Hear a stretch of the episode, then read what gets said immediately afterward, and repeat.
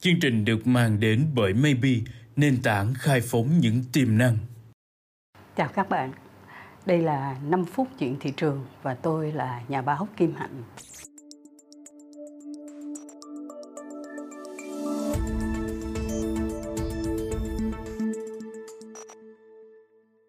Câu chuyện của chúng ta hôm nay là về cái chất lượng thật sự của sữa trong một cái bài nói trước đây tôi có dùng cái từ là sữa cỏ.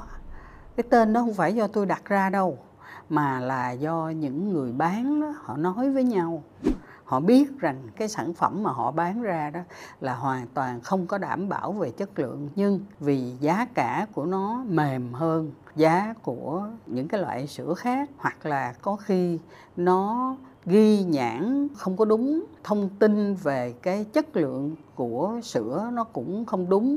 Thậm chí là cái chỗ mà đáng phải in đậm thì họ in nhỏ xíu còn cái chỗ mà họ in cái chữ đậm lên đó, nó không đúng với lại sự thật. Sau khi tôi trình bày thưa các bạn thật kinh ngạc là đã có hơn 4.000 lời bình luận liên quan đến sữa. Các bạn hỏi trời ơi bây giờ làm sao biết cái nào thực sự là nó tốt cho dinh dưỡng cho trẻ con? Và sữa nào được gọi là chuẩn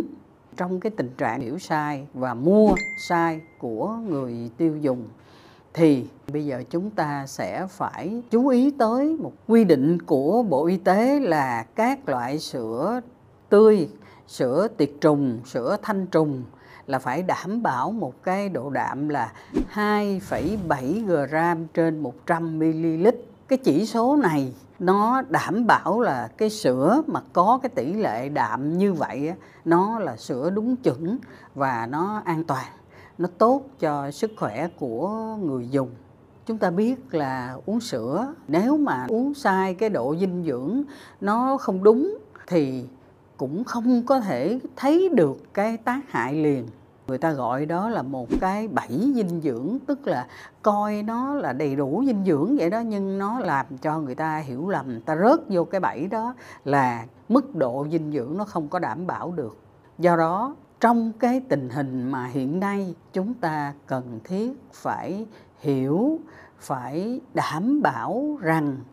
cái thông tin mà chúng ta được tiếp nhận đó là thông tin có trách nhiệm, thông tin đúng và chúng ta hiểu thật kỹ những cái chỉ số về chuẩn mực,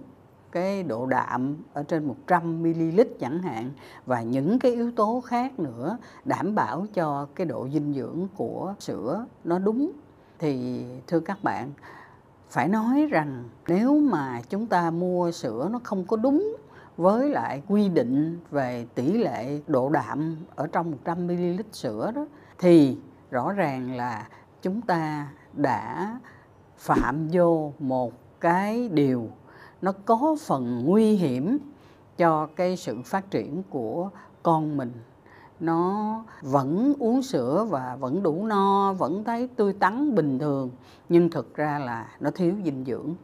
Và cái điều đó nó nhắc người lớn là phải đọc kỹ các cái thông tin và cũng hiểu kỹ quy định về cái tỷ lệ độ đạm ở trên sữa